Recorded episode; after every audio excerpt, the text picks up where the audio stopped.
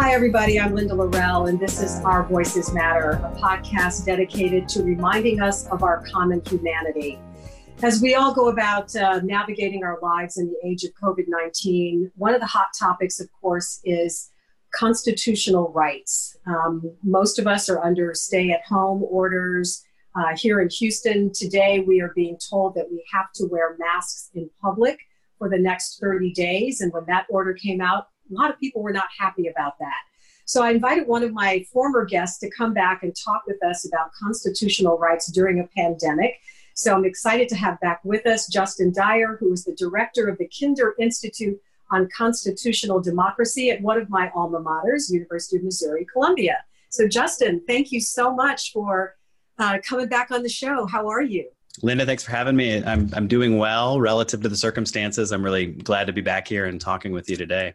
Yeah, I'm excited to talk about this as well. So, um, you had a webinar this morning where you were talking about constitutional rights, and I got a chance to listen in for a little bit and um, talk to our audience a little bit, just from your perspective as a professor, talking with uh, uh, undergraduate and graduate students today about where we are as a society with this pandemics and the constitutional rights that we have and what we're all grappling with.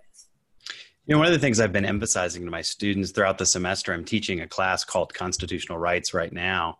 And we're going through the whole story of the Constitution, how it's drafted, what the rights provisions were. And one of the things I mentioned today was that the original Constitution actually didn't say much about rights at all. And then, of course, we get the amendments that we end up calling the Bill of Rights.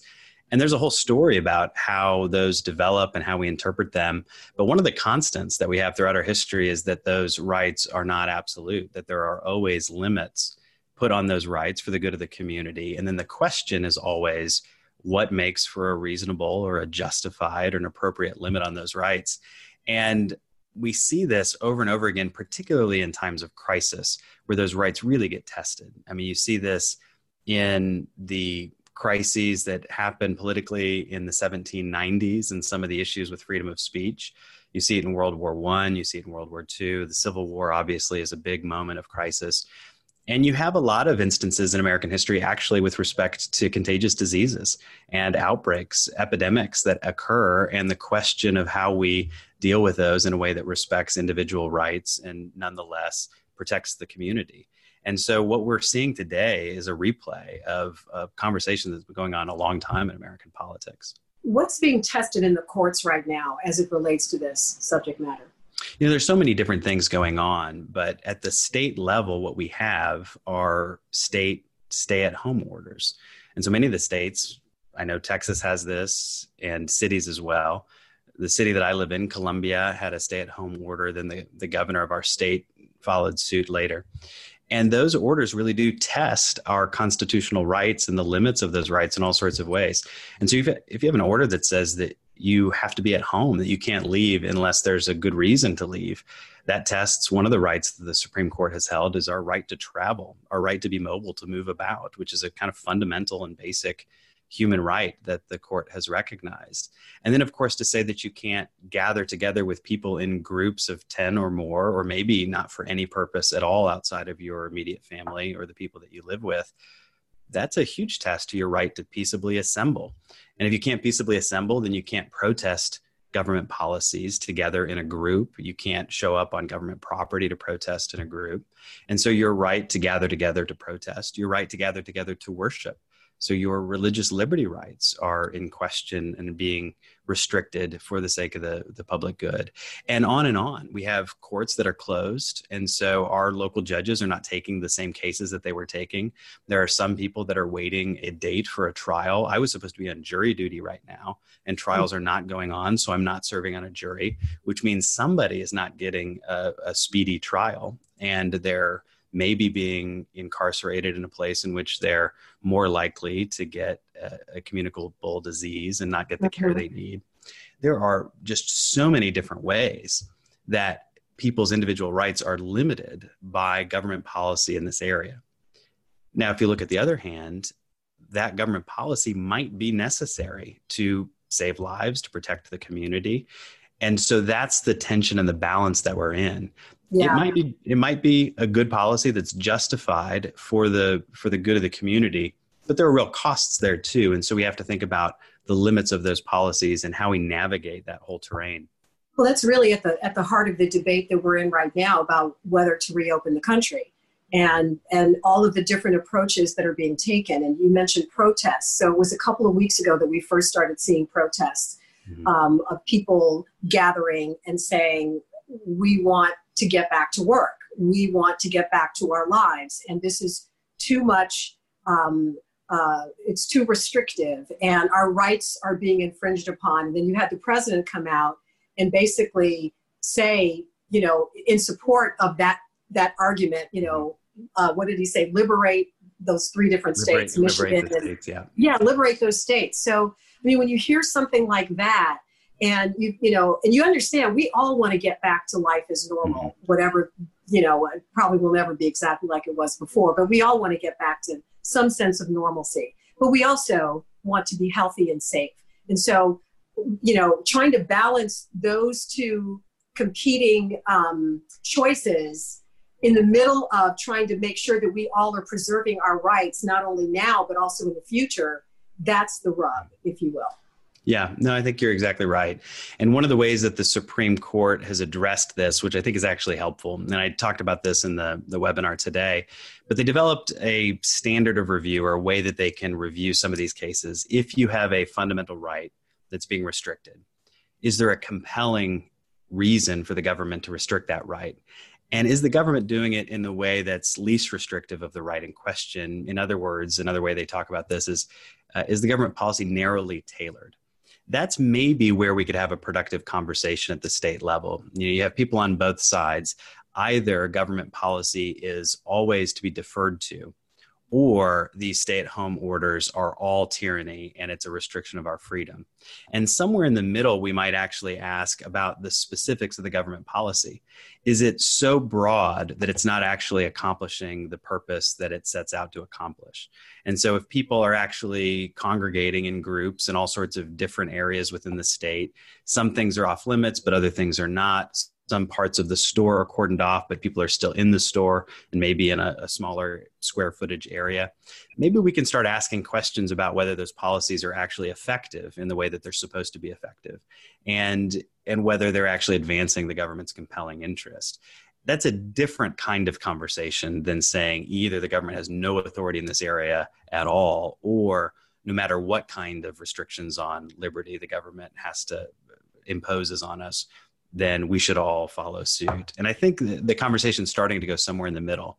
Maybe there are ways in which you can get out, but wear a mask in public, limit the size of the gatherings, have have some some distancing when you're in public, start to roll out smaller gatherings in some way. That seems to be where the conversation is going right now. Yeah. And it's a productive one, but it's difficult because lawyers are not infectious disease specialists and they're not public health specialists. And public health specialists aren't constitutional lawyers. And so we're trying to balance these very different concerns and these very different values that you have if you were only concerned about health, full stop, period or you're only concerned about liberty full stop period. And i think our policy has to be somewhere in the middle. Well and the, and the public health officials are are saying we have to let science lead the way. And um, the you know the the other side of that argument is well you know we're ready to get back to work. But again we, we've got to we've got to find out what the what the balance is. One of the one of the things that i wanted to ask you about is the the, the sort of the tension between federal, state, and local. Mm-hmm. Because we've gotten, you know, a, a wide variety of orders on what to do at every level of government. And sometimes they're conflicting. So help people understand where the federal government supersedes the state government and where the state government supersedes the local government. Yeah, so in, in most of these instances, these are state level decisions. We have the federal government taking the lead in all sorts of ways. You have a, a nightly press conference by the president, you have CDC recommendations that are coming out, but the actual authority to tell people to stay in their homes or to not engage in certain kinds of businesses within the state itself. That's a state level function. And if you look then at state by state, you could look at the individual state constitutions, their own laws, and you could figure out the way in which those decisions are delegated on down to the county and the city level. In a lot of places, there's a, an authority that's dual, both the state as a whole and then the local municipalities will share that authority. So the city of Houston could impose some restrictions on individuals that other cities don't have, and the state as a whole could impose some restrictions on state citizens that other states don't have the national government, as far as I know, in terms of actual authority, comes through statute. And so you'll have our immigration laws, for example, might give some authority to the president to decide that people from certain countries can't travel into the United States. And so that was the early January travel ban from mm-hmm. China. Mm-hmm. You also have some authority that's delegated to the CDC to limit travel between states. And so because the federal government has the authority to regulate commerce among the several states, because commerce includes travel and not just buying and selling goods across state lines, there's some authority there. But as a general rule of thumb, if an activity occurs within a state and doesn't cross state lines, that's a state level issue. And so right now, those kinds of guidelines are state by state. And this is why we see such differences between the right. different states in terms of the how they're as they start to roll out their plans for reopening it's different to state by state and then you're also seeing some states band together as a region and try to make uh, decisions um, you know based on the, the neighboring states because it's so easy to cross back and forth yeah, and this is the governors are communicating back and forth with each other. They're coordinating they're coordinating strategies, mm-hmm. but there is a kind of strange demand sometimes from people in the United States, either for the president to do something that would be a policy for the United States as a whole, or of course the president's own claim recently that his authority is total, which he had to walk back um, after making that claim. And people pointed out, no, it's not total. In our system, it's not simply the dictate of the president to, to settle policy for everybody in the United States. And so, because of that diffusion of authority, we actually have both uh, trouble coordinating all of these different policies for all 50 states. But also you have the the kind of flexibility and ingenuity that goes into designing policy that's more precise for very specific geographic regions which all have their own various levels of infection rates and resources with respect to hospitals and cultures and density of population and all of those things. And of course that differs city by city as well. When you look back um, over history at uh, previous crises like this, um, what were the constitutional outcomes or repercussions, say, of the last pandemic? What were the lessons learned that we were able to take from years and years ago that sort of infiltrated their way into our system now? And then, what do you think will be the lessons learned from this pandemic as we move into the future? I don't actually know about recent pandemic or previous pandemics. As I was thinking about that question, there are moments where we hit crises in American history, and often during moments of crises, in, of crisis, then you'll have individual rights that are limited in some way. We have some obvious examples of that. They're always not. They're not always the best examples the limitations of free speech during World War One offers a, a, good example for us to think about. Limitations of liberty after 9/11 and during the early years of the War on Terror provide another example of ways in which this often happens.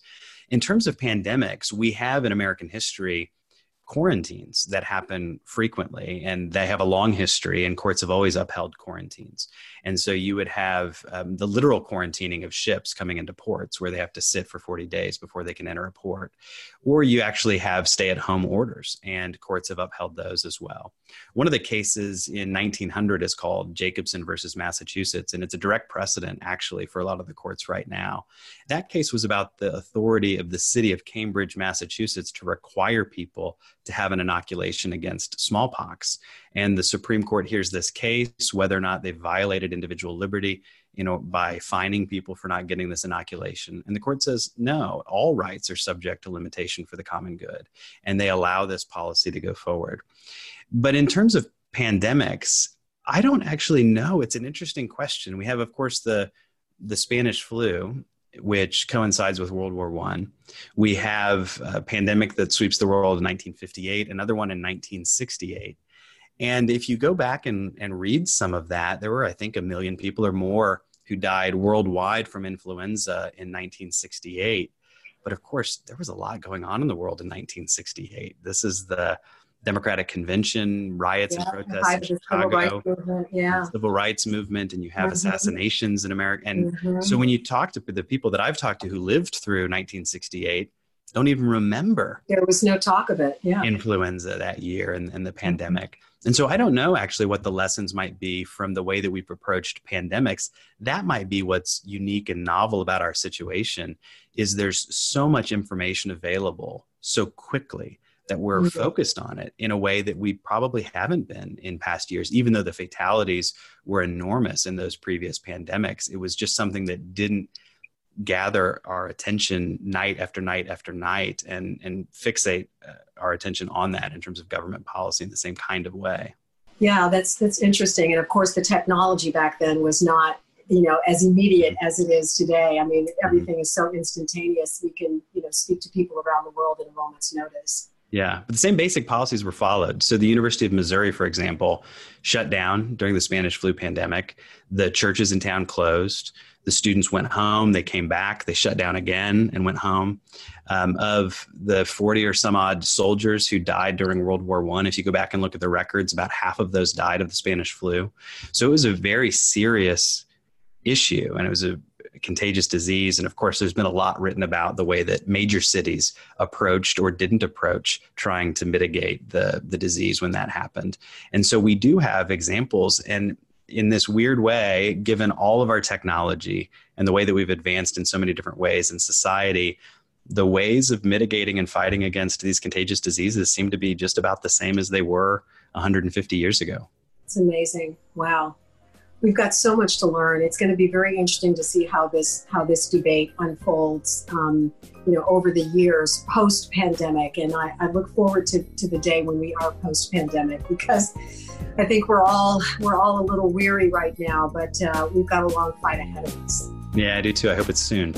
Yeah, I do too. Justin, I want to thank you for taking the time today to, to share your perspective. It's really interesting. You give us a lot to think about, and I know you and you and your students are are um, having some really interesting topics to talk about uh, given given what we're all living through now. So um, best to you and your students and your family, and and stay safe. Okay. Thanks, Linda. It's always great to see you. Good to see you too, and thank you for taking the time to watch and listen, for giving Justin permission for to speak, and for having the courage to listen with an open mind. Be safe out there. We'll see you next time.